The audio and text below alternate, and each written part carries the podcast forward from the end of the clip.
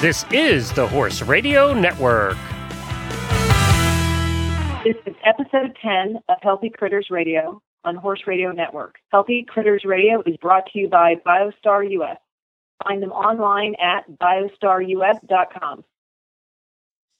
This is Tigger Montague. And this is Patty Ferrucci.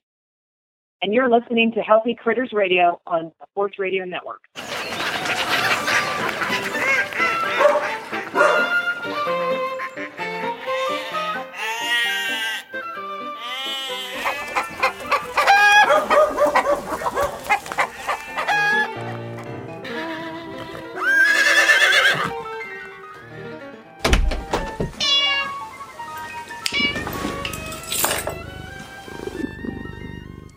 Hey, Patty. Hey, Tiggs, how are you?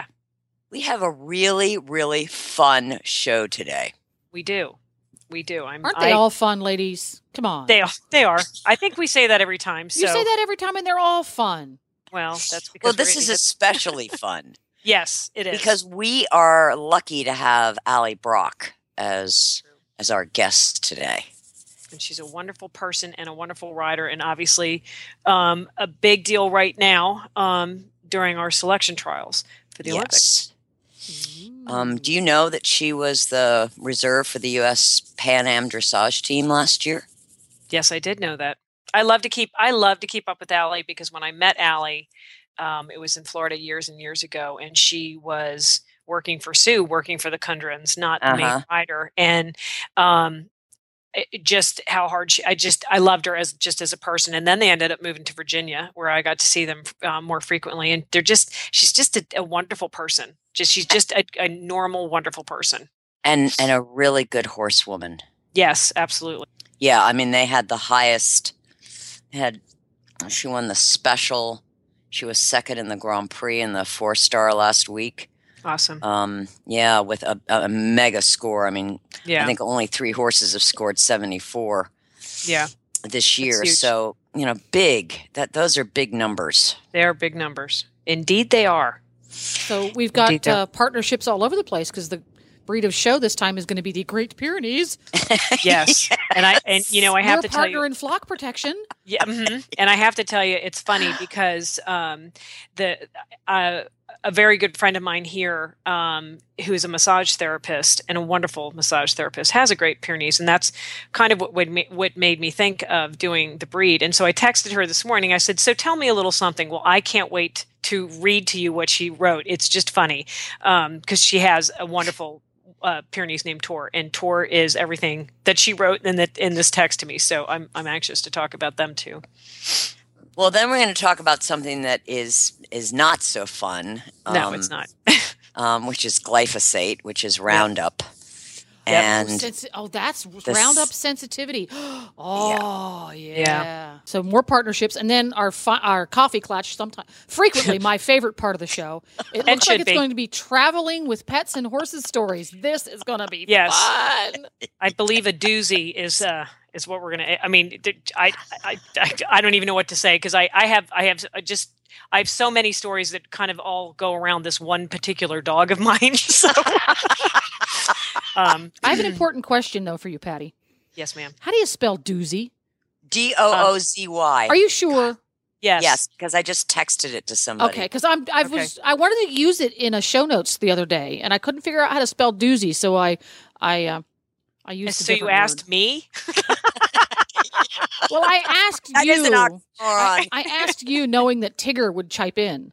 Thank you. Yes. Okay, well done. Well done. Okay, Yes. see what goes on behind the scenes to get this this This- this, this is the real radio right show here. going. That's right. And I have a question. I have a question for Tiggers, or actually a story for Tigger. This isn't travel, so it can't go in Coffee Clutch. Uh, okay. It was last week, I think. I had emailed you a link to a new pet product that I thought was thought was very clever. Yeah. the doggy socks. I forget what they called them, but it looked like socks Yeah. to put on your dog so that they wouldn't lick wounds on their legs. Right. Well, lo and behold, I needed a pair the other day because I hate when that happens. I hate when that happened. Our dog, our dog Glory, who is a greyhound, uh, she, her favorite thing to do when she's outdoors with us, when we take her off the leash, is to run at top speed, all 35 and a half miles an hour of her, and run back to the house and take a flying leap up onto our deck.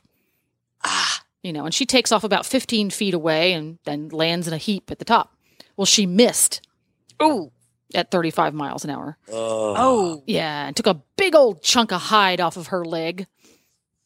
Yeah, it's ugly. She didn't break anything. She didn't break it. I was really worried she had because she she uh, didn't want to put weight on it for a few minutes. And then the minute I got out the treat box, it's funny how she She started was walking fine. Yeah. again. I was Yeah. gonna say if I did anything at 35 miles an hour, I'd definitely break something. Yeah, I definitely break something. And I and I all I could think of was like, man, I wish I'd ordered those little socks to put on her leg because of course she just wants to lick it all the time. So I had to make Yeah. her a homemade sock. well, there you go. Yeah. So she, now she's wearing she's sporting a very stylish pair of horseback riding boot socks. Perfect. that's that's a picture. That's a picture I need to see. I Glenn posted it up on his Facebook page. Yes. Aww. And she's milking it, let me tell you. I'm poor me. I need a piece of cheese or I might just die. Yeah, that's what's going on now. Yeah. So you never know when you're going to need socks for your dogs, people. There. you- but that's why you you you let the the cats take at least one sock out of the laundry every time you run it. You know you always you never come out with the socks being Never. In They're pairs again. anymore. What's so I funny because the that, cats, yeah. Okay. but I save the extra socks just in case Just in case. I need to they put it on up. the paw of a dog. Well, I was losing socks Ever. for years, but I didn't have any cats, so I didn't know where they were going. Somebody else. now I have that excuse. Yeah. Yeah. Your best friend's cats. Yeah. Yeah, you, you exactly. should never throw away a sock because socks have so many uses. They do. They do. Yeah, you know what? When you have white socks, they make perfect little white paws oh for your Halloween costume. And if you if you have That's a if you have a chihuahua, all you do is cut the toe out, put four holes in it, slide them across, and it can be a ghost. yeah, there you go. Yeah. Just like a a, just like on. Charlie Brown, he can be a little ghost, He can be a little hamster hanger. Little hamster. Hand. Yeah. Oh, a hamster would look cute in a sock. Oh my gosh. Yeah, you get, like the little flea Okay, socks, okay. you know, little petties. Absolutely. Oh. And so would a ferret. A ferret would look cute. He would have to wear a tube sock. A ferret. Yeah, definitely Yeah, a tube sock Tube for a ferret. ferret. yeah. Whew. All right. Um, let's move on, children. And uh, Let's let's get And rolling let's, into let's, our uh, let's call Alice Allie. yeah. Let's do that. perfect.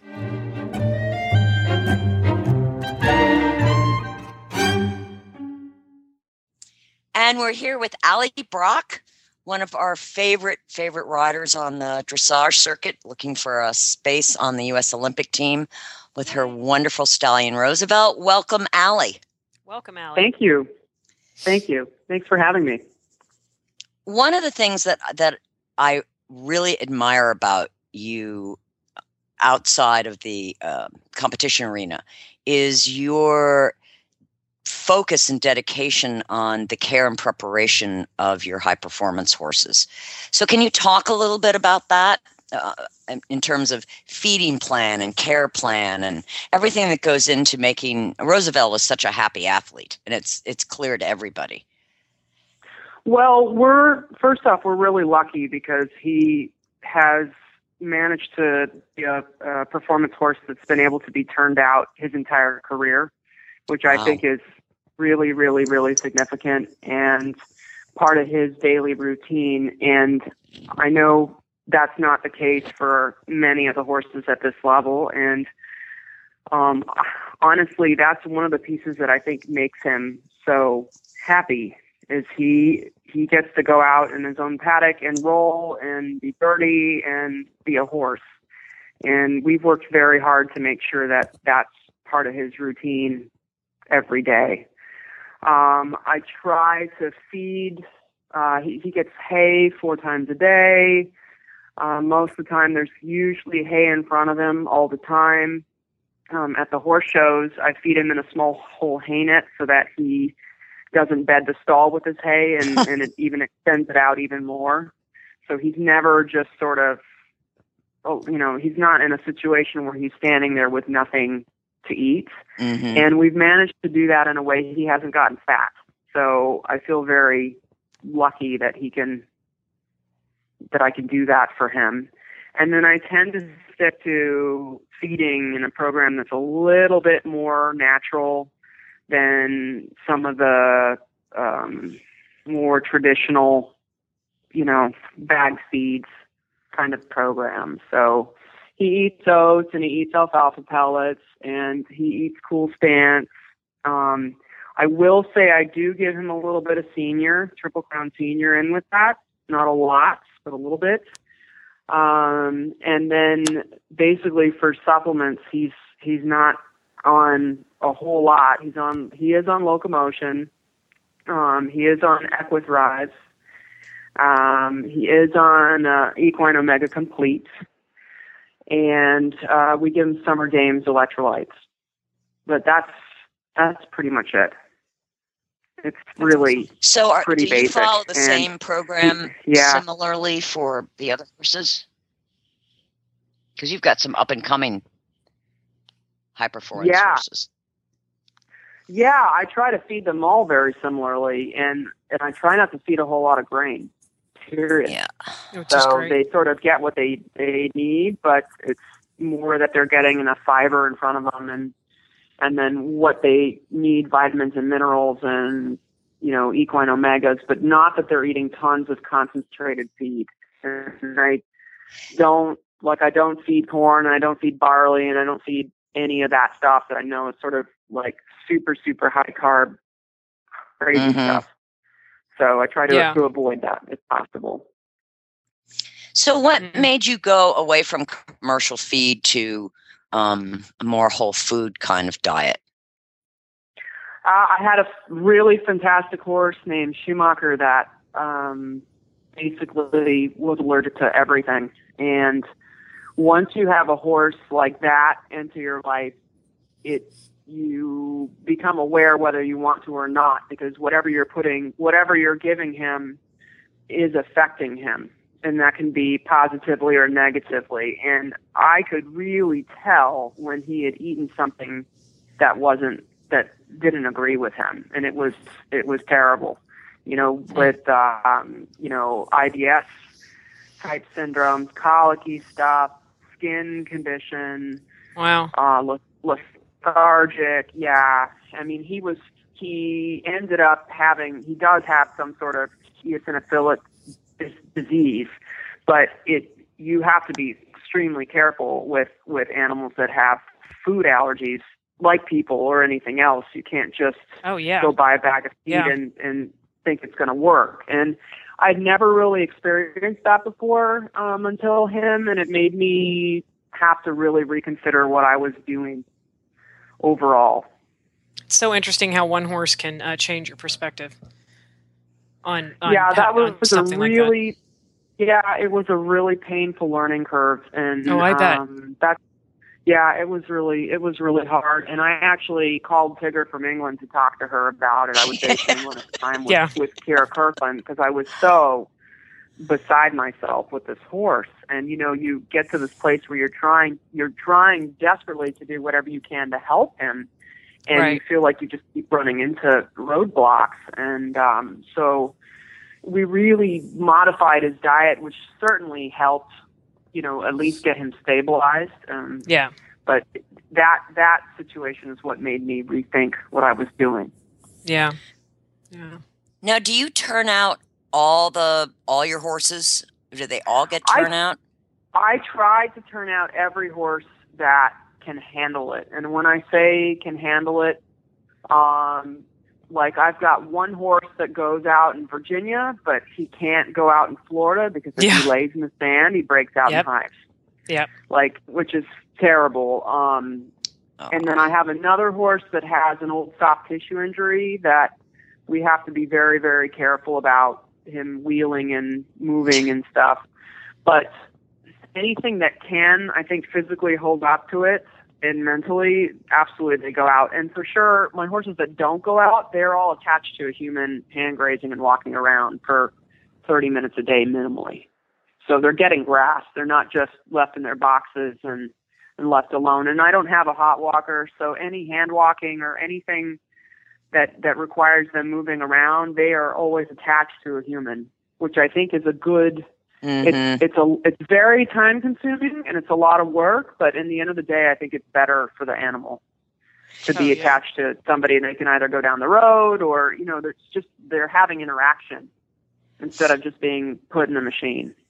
Yeah. One thing that has really impressed me um, watching Roosevelt over the last couple of years is the level of fitness that you Mhm. have with that stallion. And stallions are tricky Oh yeah. Mhm. with fit with Mhm. fitness, as you know, Patty. Yeah, they're liars.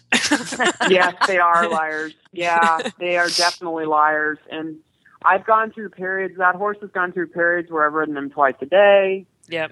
Um, you know, he's he's actually right now he's in a really interesting place where I'm not having to do that. Um, and I don't know if he's just sort of reached this this place where he's where he's really sound in his body and he's and he he's you know they gain fitness too from running through those horse shows. Oh, yeah. So, um, but he's definitely like in Virginia. Um, well, and he goes hacking out in Florida too. But in Virginia, we've got wonderful fields where he can, um, like I can really go out for an hour. And I, when he was a young horse, I used to work him out there quite a bit up and down the hills. And I've gotten a bit more careful, just because he is valuable, and um, you know, it'd be a shame to have him twist an ankle, but he Yeah. he does go out there walking, and and it's probably I have to tell you, it's the highlight of his of his week to go out hacking. And Mhm. um, the other thing too in Virginia, where my arena was initially, I would have to hack to it about ten minutes to get there. And that geez. that will Good warm-up. Want them, yeah, and whether you want them fit or not, that's ten in and ten back, and Yeah. whatever else walking you do before you pick them up. Um, and then the other thing I'm going to mention too is that that horse doesn't doesn't ever take a like a step of trot before he's walked for minimally 20 minutes, Wow. and that's his normal routine. And I try to do minimally 20 minutes on the buckle, and then I walk him usually for another five to 10, and then I put him to work in my normal training. I can't do that at the horse shows, but that's that's his normal routine. So by the How did you come starts, up with that, Allie? How did you come up with that? um, because I mean, a lot of the really top riders will walk their horses for minimally 20 minutes. Sure. But you know, I I know that horse really, really, really well, and um, he is a cold-backed horse, which Mhm. might surprise some people, but that's his thing. And so he was never a horse that I could just girth up, walk him out of the barn, and get on without Yeah. maybe having a near-death experience. I was going to say, He's- yeah. He's yeah, he's gotten a lot better as he's gotten older, and you know we have a routine, and now I can walk him out to the barn. But one thing too that I do, which people may or may not have noticed at the horse shows, like I never get on that horse without backing him up a few steps first, Yep. hmm and that's that is technically trotting. Yeah. You know, it it's going oh, backwards, but it's interesting. hmm Yeah. yeah, it, it can make them quite loose in the back, and it Mm-hmm. also for me is just a nice check, you know, to see Where where, he he's is. Mm-hmm. at mentally, and and how is he accepting of of the situation? Like, is he accepting of me to ask him to yield? And you know, my hope is to whisper at him, and he moves freely backwards, Right. and um, but So cool. I really wait, like in the walking, I, I give the horse the time to look around and be on a loose rein and be relaxed and make sure he's he's moving freely and sort of gauge where he feels. And I, you know, if you have the time to do it, it, it really is great to give them 20 minutes. Oh, Yeah. yeah. You know, it's it's great, and it's sort of like for them too. You know, they it would be like us rolling out of bed and then immediately having to be on it. And I say that to so many. It's so funny that you chose those words because I say that to my my students all the time. You can't expect to, you know, jump out of bed and you know go running around the block. Something's going to be left back in your bedroom. You know, most likely yeah, your whether leg or your yeah or your brain. or your brains. and- yeah. you know, because you're just not quite ready to start the day. So that's a little bit how I try to I try to treat my horses that they learn from a young age that their routine is that they they have the time to wake up, on the buckle if possible. If they're safe enough, that's that's how. Because I want Yeah. them, I want them to to learn that they can be relaxed with me, and then they have to work with me, hmm and that there's a difference. That Yeah. that I should be able to turn the energy on and take it away. And and so I, I spend a lot of time doing stuff like that to so that they get to a place where you know I mean that horse hit you know again in the Grand Prix. Olivia and I were talking about it. They get to that walk tour and they're like, "Oh, thank God!" Yeah. But you know, the horse has he just he he walks very very well, but that's part of what he does. It's Mhm. and I think people ignore that a lot. Okay, so I have a question for you. If when you're looking Sure. for new prospects, um, what is because I get asked this a lot because I rode I've ridden so many stallions, and you Mm-hmm. can get some stinkers. You can get some ones Mhm. that you know you put a lot of work into and they end up being fabulous. So I um I actually have quite a few stallions in my barn. Most of them are Spanish stallions. I have had other warm blood stallions. Um, stallions are in their own right. You need to approach them a little bit differently. And I want nothing to do with a stallion who isn't wor- interested in working with me.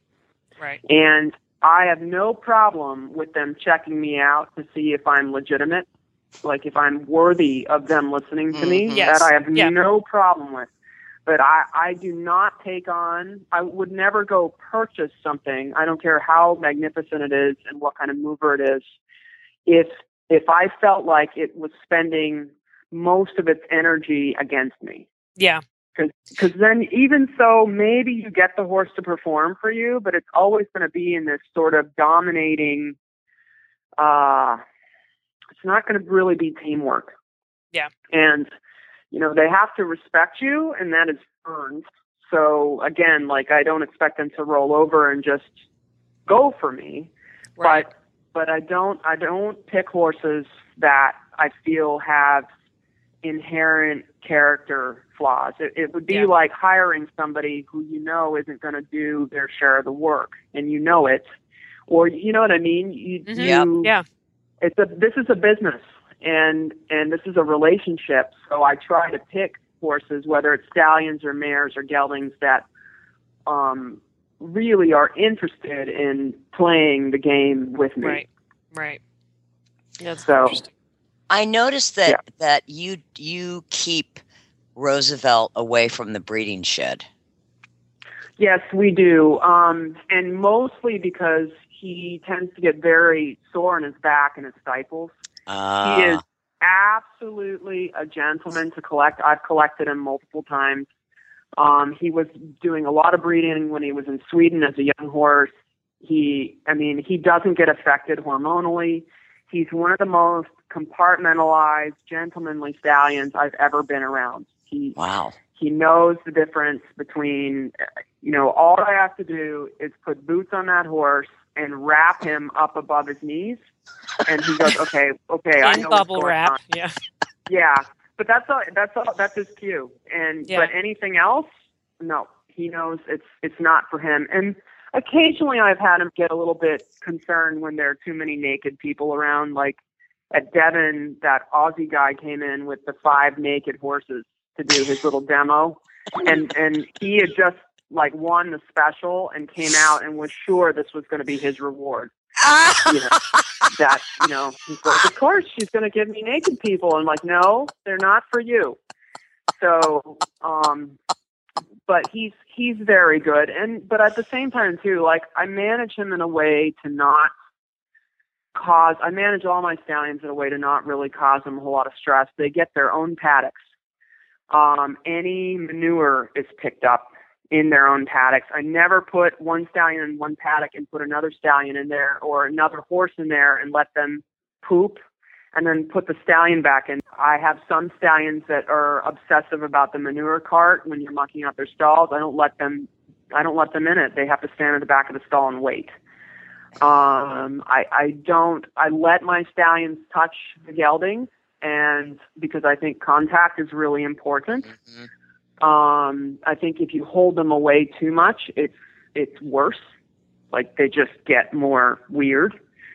Um, so I try to you know, be fair to him with stuff and and not put him in a position where he'll get really obsessive. Like if I go to the horse show and I mean I know this is very graphic, but if somebody's urinated on the walls and he finds it very interesting, I take a a soap or a bleach spray and scrub the walls just so that he's not Wow. in there obsessing over it. And then he relaxes Mhm. you know so I, i'm willing to go and do the work necessary to provide him in, a, in an environment that doesn't trigger him to go nuts you know but he's a very friendly horse like he's he's a really sweet horse with with the geldings and other horses he's one of those like he'll go to sniff somebody and he'll stick his tongue out Mhm. and like touch their nose with it like he's he's very friendly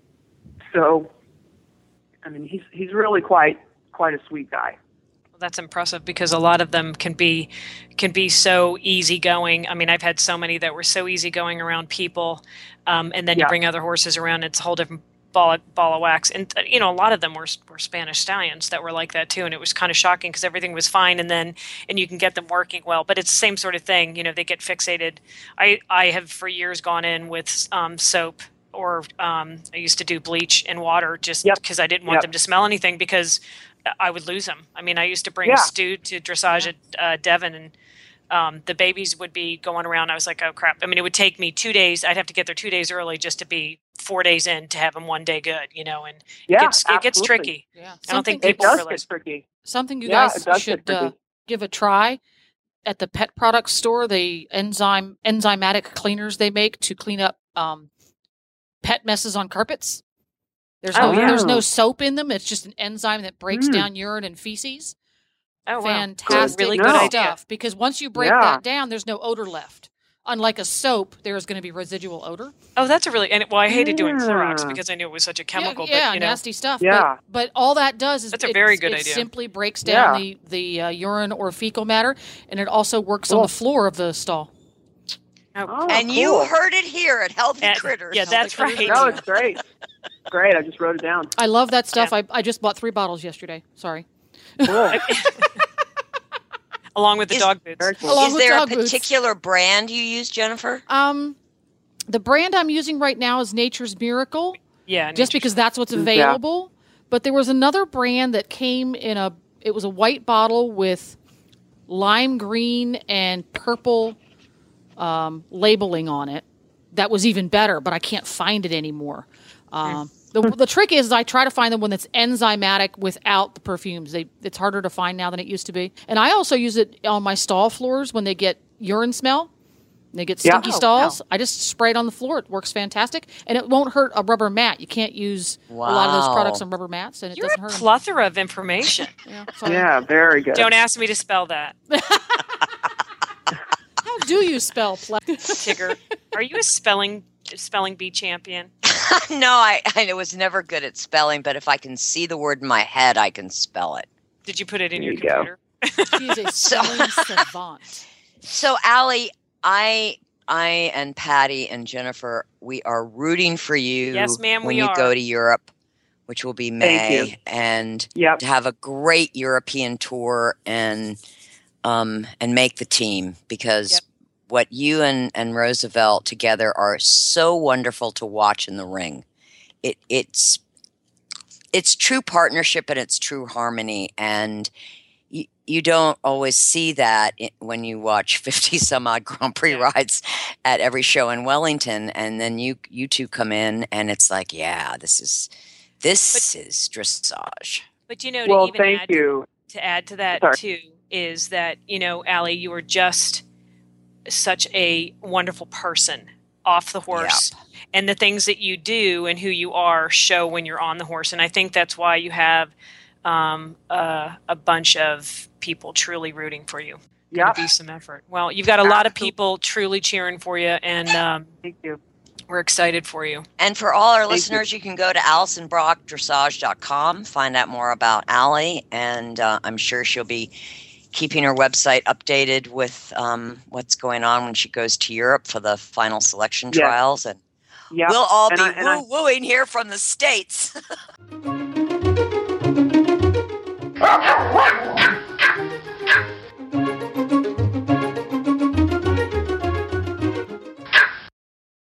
Hi, Hetty. How are you both? Good. How are you? Well, I've been better. Oh no, why? Well, things are not going my way right now. You know how that makes me cranky. Yes. so what's What's not not going going your your way, Hetty? Well, first of all, last week there was a horse show, and it was very hot. So we were left in the air conditioned house or tack room for hours Uh huh. with water and bones, like that was some sort of stop to our torture. Uh huh. And now it's much nicer weather. And today we had to take kittens to the vet, but they came back. Oh. So you were thinking I they thought- weren't going to come back, Right. We took them to the vet. right? Where they should And never left them. return from.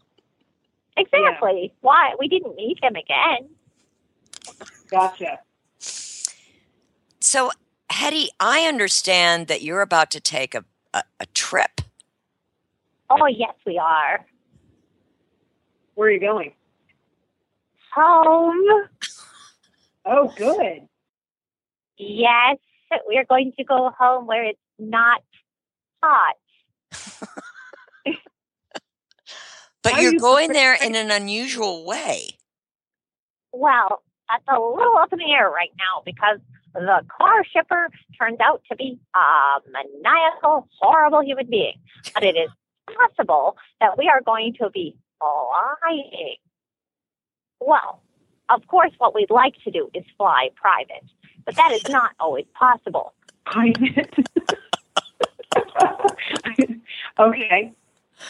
Due to the fact that we are not members of the 1%, we do not have our own jet, which has been inconvenient in the past. Okay. So, so, have you a flown result- before, Hetty? oh, yes, you might remember last year when the slave decided it would be a fabulous idea to drive to Kentucky because Jim did not have enough people to drive his horses home. Oh. and our car was taken from us and shipped home, and we flew home in a bag from Kentucky. Wow. Thank you for that fun time, Uncle Jim. Remind me to pick on your shoe later. Uh, So, do you like flying? Well, I mean, in my own jet, yes. But commercial is inconvenient. I, I cannot tell you that I enjoy it because, first of all, it's incredibly hot in my bag with my sister. Even Mm. though we are, of course, below the required weight and everything, in our bag we fly on American Airlines because that's the one that allows two dogs to fly together. And if you think I'm doing it alone, you're wrong. So I fly with my sister in a bag. Does she like under flying? the seat. Does she do well my with flying? sister, well, we both do well. Of course, we're very adaptable creatures. But what we would like is our own first class seat. Right. Of course. We could share one. That would be no issue. No problem. We could sit together. Yeah. They allow children to have seats. Yeah, why not little chippies? I mean, I figure the slave is allowed to have a seat. Uh, She could go under the the seat like us in a bag, and we could have the seat. oh, there you go. That's a good solution. Oh. She would fit okay, no problem. I mean, her her head would probably fit. Whatever. She's freakishly large, and parts of her might have to be chopped off, but they could be sewn back on when we got there, so that would be no problem at all. So, what would be your advice for dogs that are going to be traveling via commercial, not private planes? Well, first of all, find a slave who's part of the one percent and get a Learjet. Okay.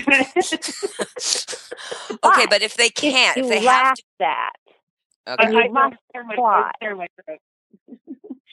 you Okay. you know, first of all, you need to have perhaps a little magnesium tablet to keep you calm. And water should be provided at all times. You should have a little bowl. Collapsible bowl is a good thing to have in your traveling case. And then you should have maybe, if you like them, a toy or something. I don't like toys, but I have my sister. And then you should just hunker down for the wait because it, it's a long trip. and there's no point in moving around or squeaking or anything because they'll just ignore you. You don't even Right. bark on a plane? Oh no, I sleep. Oh, well, that, oh, well, that's good. See, I'm an the thing excellent is, though, sleeper. If you if you had a, a your own Learjet, you wouldn't even be awake during the flight. So flying commercial really isn't all that bad. Thank you, Patty, for seeing the bright side in this otherwise sad and meaningless existence. I will no doubt keep that in mind when I'm shoved under a seat with my sister in a bag. Once again, you have brought whole new meanings to light and life. Yes, yes. My my mistake. Well, I, I, I hope you, you have a sa- you have safe travels home, either in your car or on a commercial jet, Hetty. Yes. Well, thank you so much for your best wishes. And and we We will hope you have talk to you in our next show, and you can tell us all about it. Oh, no problem. Okay, Hetty, Thank- take care of yourself. Fly safely. And now it's time for the breed of the show. So, kids, this episode, um, I'm going to talk about the Great Pyrenees. Oh, I love It- Great Pyrenees. I know, and I'm fairly certain it's a dog that neither one of us has had. No, but I would like to. I know. I thought about it, um, and I I had thought about this um, because I have a um, a friend of mine that um, who's actually a massage therapist. She's a wonderful massage therapist, and she has her dog Tor, and he's always in. Um, you know, when you're getting massage, he's just the sweetest, calming dog. So when I was doing a little research, I texted her this morning and I said, um, you know, tell me, tell me, you know, what about what's the great thing about a Great Pyrenees? And her reply was pretty funny. Um, and it, and doing the research, they're they obviously they're a giant dog. For the listeners that don't know what they are, they're a giant herding dog. They are um, very very gentle. Um, they're docile, but they're a guardian dog, and they're not aggressive by nature, but because they are strong-willed and confident, and they can be very fearless because they're protecting their herd, which you know could be in hundreds of acres and whatever. Um, but they, you know, as a companion dog, she, this is what she said. She said they're an awesome dog for some people. They're bred to be loners to stay with their livestock for for protection. they don't usually excel at obedience for that reason. It's kind of a joke. It's like herding cats. A recall is just not going to happen. so they're they're very very slow to learn new commands, um, and they can be very stubborn to train. However, they're extraordinarily affectionate and they're outstanding with kids. Um, like I said, and I, I you know, guardian dogs. Um, again, I, you know, having the Greater Swiss Mountain Dog, which was a guard dog, um, like a guard dog, but also had herd mentality, um, kind of like the Pyrenees. There is this. Um, they generally are just fantastic family dogs, and they don't need a tremendous amount of exercise because kind of their whole thing is. I mean, they, their big thing is is their size and their presence is what um, what ends up uh, getting you know whatever predator is coming towards them to go to run away. You know what I mean? Um, they don't go and attack, although they will kill a wolf or they'll kill whatever is coming after them. It's not their go-to thing. Um, and um, they're like I said, they're just not normally a very aggressive dog. But they're they live they're kind of the same large breed thing, about ten to twelve years, which always obviously is really hard. Yeah. Um, 80, 85 to 140 pounds. That's a big dog. Whoa. I mean, they're a big dog, and their coat. Um, there's it's like there's it's like there's three coats in one. I have you have you ever been around one? I have Carol Bowers. Oh my gosh, that's right. I forgot about Carol Bowers. That's right. So there's there's like getting through to the skin on that dog is nearly impossible, don't you think? I mean, they're they're just their coats are so thick. Um, but again, it's so they can sit out in all different types of weather. They can be cooled by their coat. They can be heated by their coat. Um, you know, uh, they're they're very water resistant dogs. Um, but they're just sort of interesting because I, you know, they um, some of the other guardian breeds I think are um, a little bit more apt for training. But they just said if you want this dog and you ever think about doing like obedience training, boy, are you barking up the wrong tree. Um, so I mean, just kind of again a really kind of cool dog. Um, they're great with kids, wonderful family dogs, um, and can get along with other animals, other dogs, other cats, as long as they're introduced to the family like correctly. Um, but if you use them as an actual, you know, guardian dog, no other animal can be around. I mean, they're that's what they do. They are protecting their herd, and whatever's in their herd is it. So it's kind of interesting. And hard to keep white. hard to keep white, right? Oh, and that's the other thing I wanted to mention there. And this is funny. I didn't know this. The colors are red, gray, tan, and white. Wow. Yeah. I've never seen I, uh, a red. I didn't know they came in colors. I know, and that, that was surprising to me because, um, because quite honestly, uh, after my friend texted me all that, I was like, I'm not sure what more I need to know about Pyrenees because it's just, you know, herding cats. But yeah, they come, and I know the only thing is, is I did not find um, a picture of the other colors. But the one thing, um, my, you know, Peter has um, a, a, a lease out in West Texas, and it's you know thousands of acres, and there is like a homestead um, area where people camp and whatnot. And he said there's a, a short-coated Pyrenees that always shows up. I'm like, oh, Peter, there's no short-coated Pyrenees. well, of course he found it, and it's actually called, and I guess I guess they called it Pyrenean Mastiff, and it's not really the same dog, but it is a short coat version of kind of the Pyrenees. Um, but again, um, it was white, so kind of interesting. Good to know. Yeah, I mean, so I mean, it's something. Um, you if you want something like this big, you you have to get uh, something bigger than probably the car you're driving because they are a big dog. Or teach them to drive. so, Or teach them to drive, or get the horse trailer, right?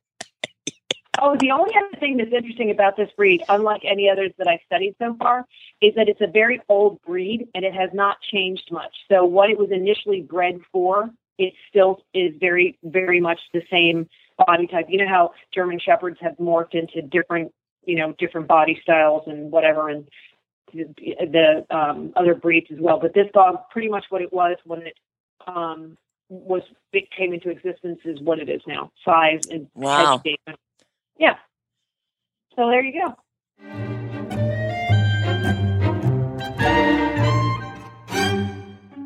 Critter Nutrition today is on Roundup sensitivity in horses. A vet tech friend of mine in Texas named Lizzie Meyer alerted me last September to the fact that her horse, Elto, had developed what she suspected was a glyphosate sensitivity.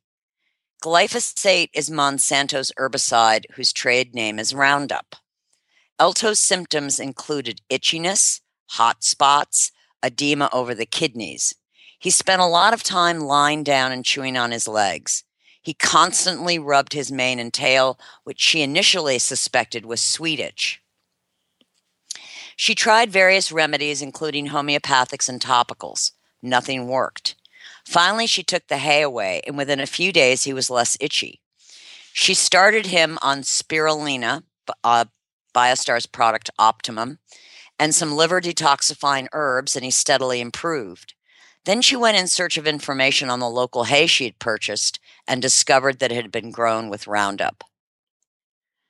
Roundup is the most widely used herbicide in the world. It's used on hay, oats, rice, wheat, barley, corn, beet pulp, soybeans, alfalfa, peas, carrots, sunflower seeds, peppermint, wild rice, mustard, pumpkins, squash, rye, flax, chickpeas, beans, molasses, sweet potatoes, canola, hops, and sugarcane. It is not only used to reduce weeds during the growing season, it is now recommended by its manufacturer Monsanto for use as a desiccant prior to harvesting to even out ripening and speed up the drying process. Roundup is also used in some orchards around the base of fruit trees, which studies have shown can decrease the nutritional quality of the fruit while also destroying important soil, flora, and mineralization.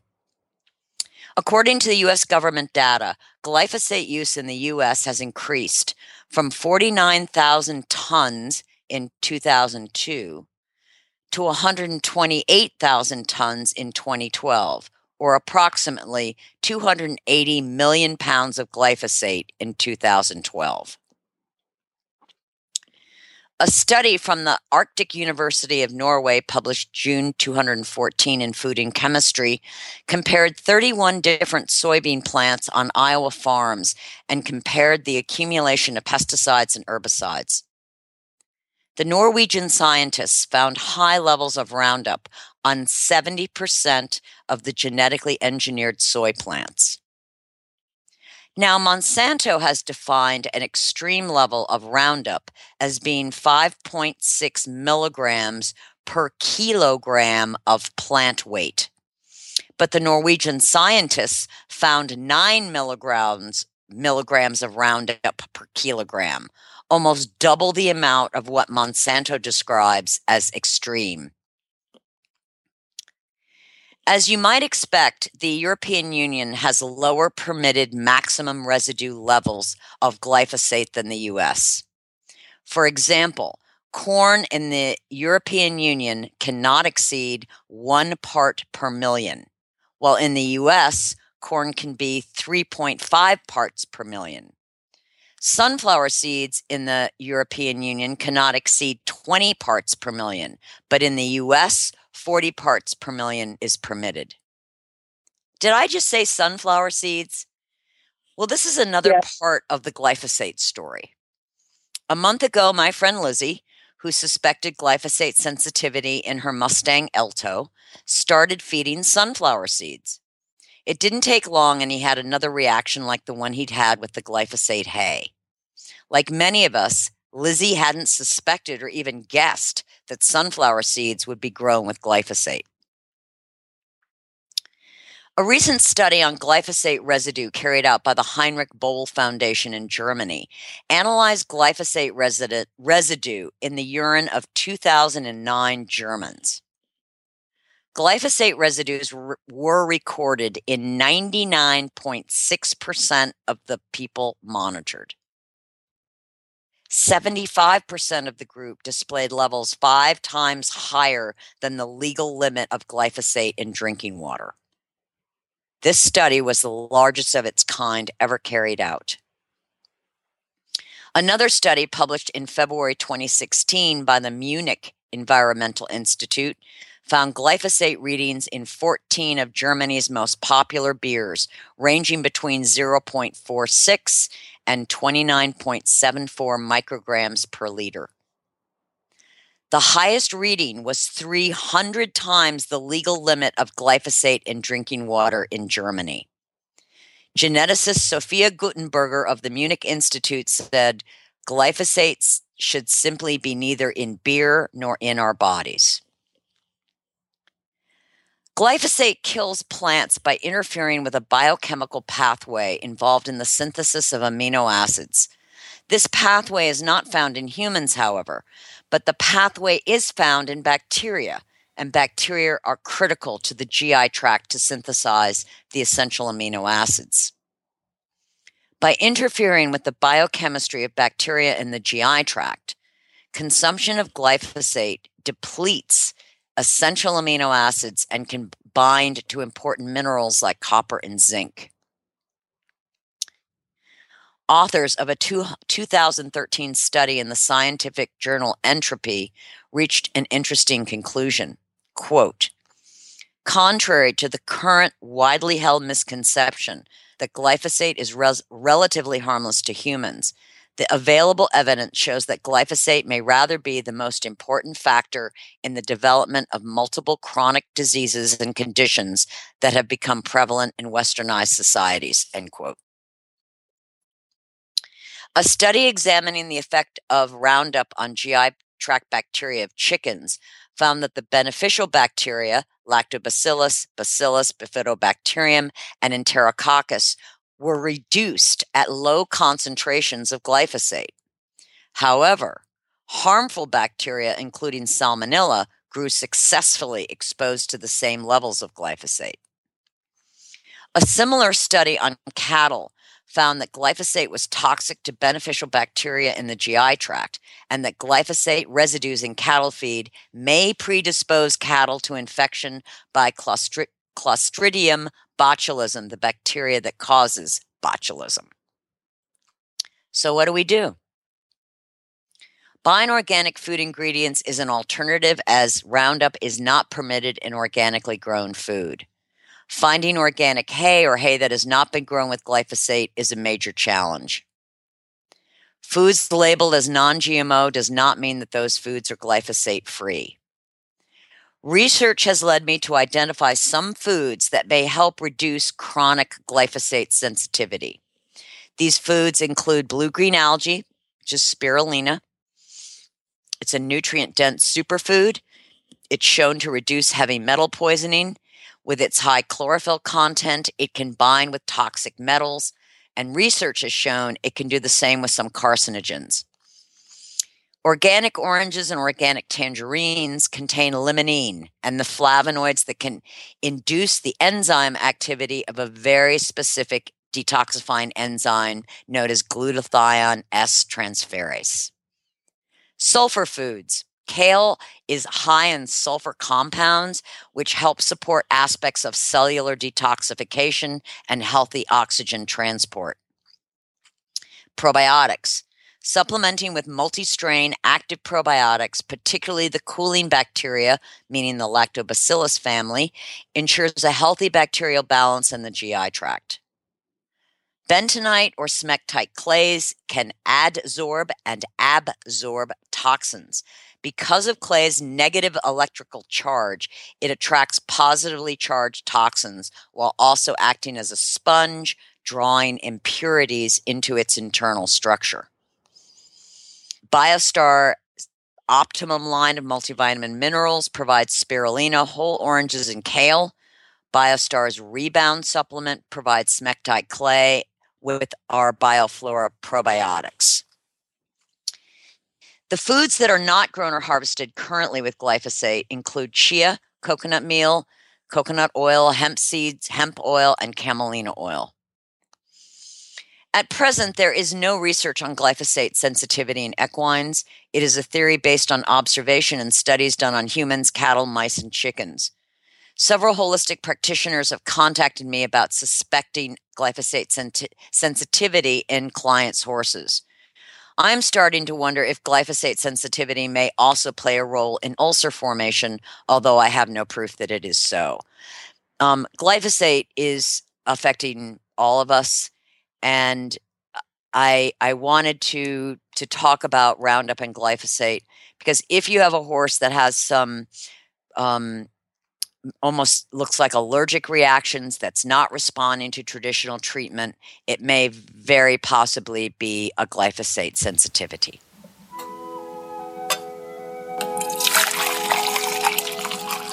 So, Tigger, I'm very excited about our coffee clutch. I'm laughing already. She says sheepishly. I know. I and I'm glad She says like a uh, Great Pyrenees. Yeah, that's right. I'm glad Jennifer, you're going to chime in and tell a story too. Um, you know, because every every time we're doing um, a show, we're always trying to think of the best things to do for Coffee Clutch, and this one just came to me while I was driving, and I think Tigger, you just immediately started laughing. yeah, I didn't, I didn't really discuss anything yet. Kind of like so right we're now. gonna we're gonna talk about our funniest traveling experiences with pets and horses. yeah. um, because it's always a challenge and an adventure uh, when you're traveling with uh, creatures other than humans. True. I, So I imagine there's some parents out there who would say traveling with humans is an adventure too. Yeah, yeah. Just just throwing that out Oh, I- there. I, as a parent, I can say indeed. That is a correct statement. Yes, but it's different. that's true. you know It is different. animals are a, uh, you can't say um you know just sit there and we'll get we'll get to the next exit you can't give them an iPad. no or a movie to No, watch I can't give them a movie. and you can't do a sing along You Well, but it doesn't. That's Well- where I beg to differ.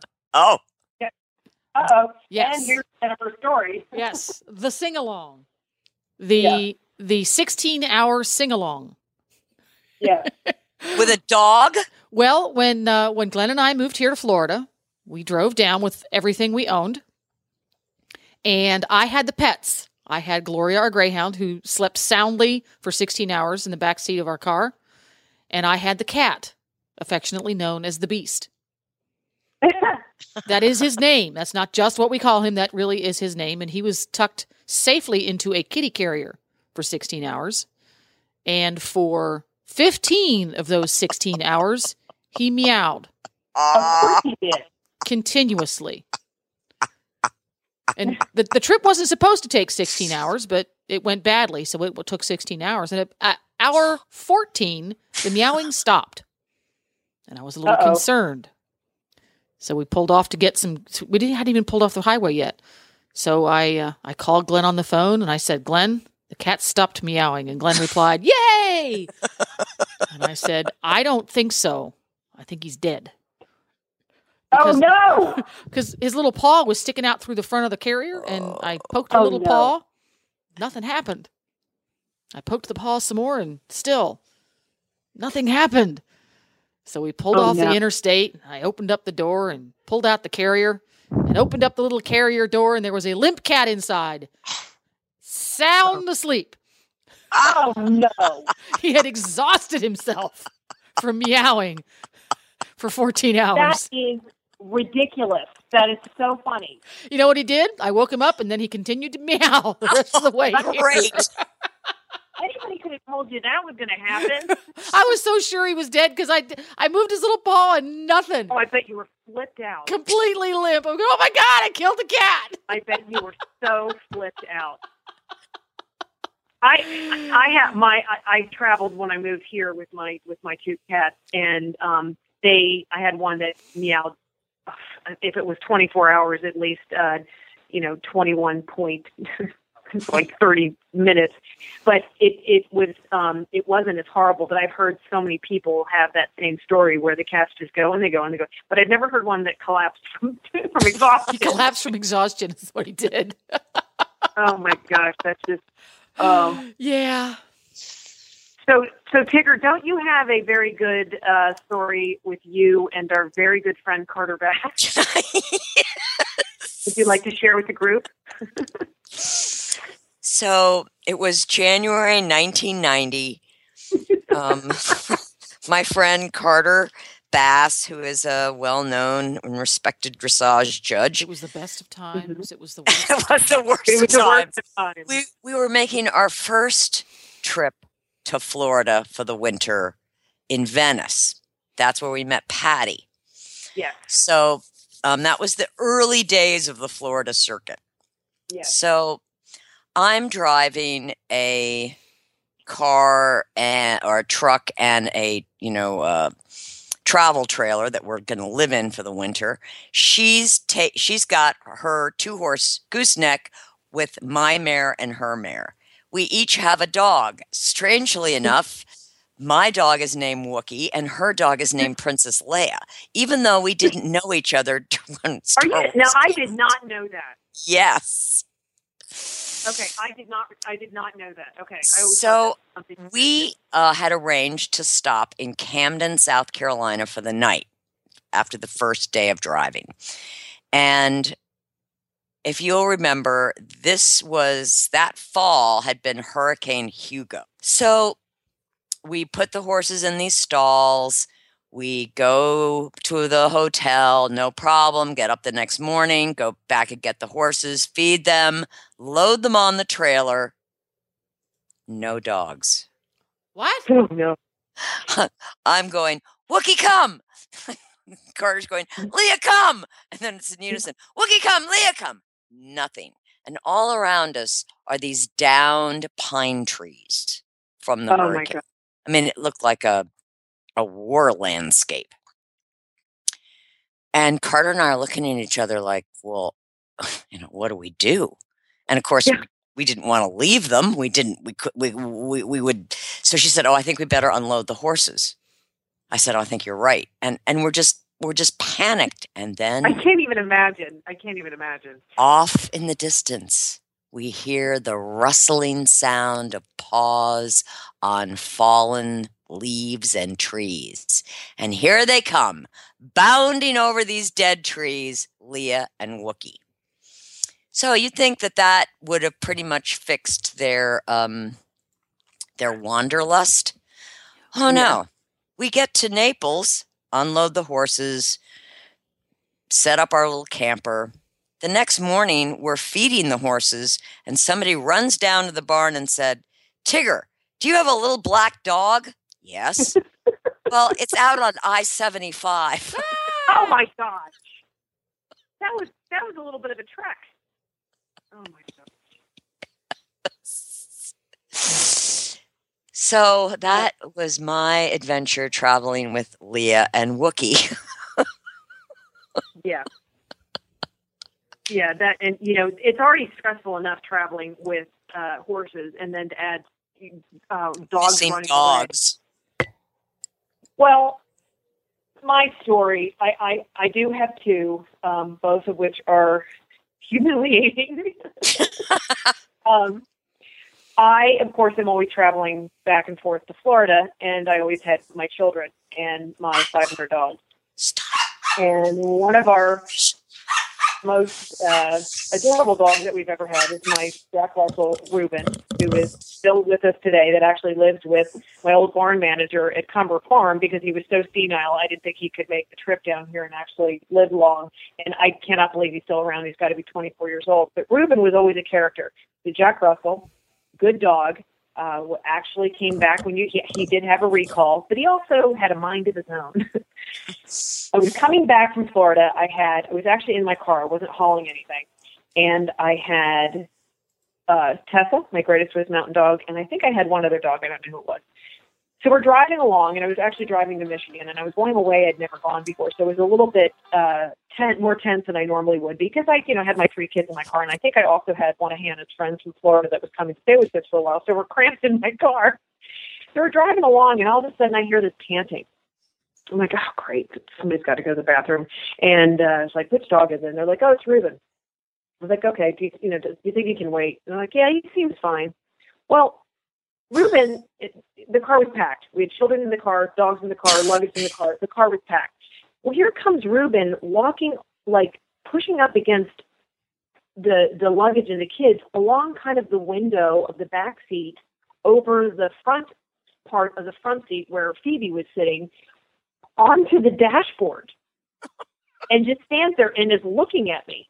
And I'm like, this is weird. Now I'm in an area that I don't know where I'm going. Well, obviously, nature called, if you know what I mean. He just sat there and he pooped on my dashboard. Now, Remind me, don't ever fun- buy a used car from Patty ever. okay, yeah, yeah, yeah. Uh-huh. And I'm just sitting there. What's the name of that enzyme product? Anyway. it's called sell your car car right now.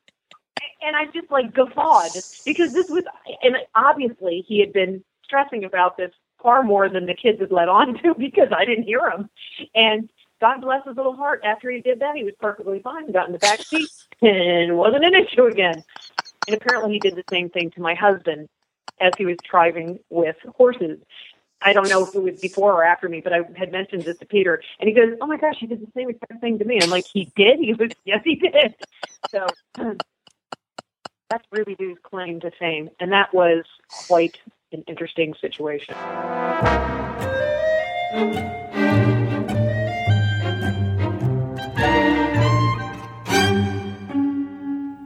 Thanks for listening, everyone, and thanks to our sponsor, BioStar US. You can find them online at biostarus.com.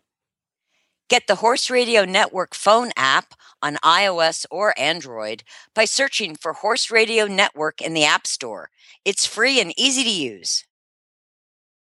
For details about today's show, go to healthycrittersradio.com, where you can find links, photos, and more informa- information about our guests. As always, we love your feedback. Please follow us on Facebook under Healthy Critters Radio.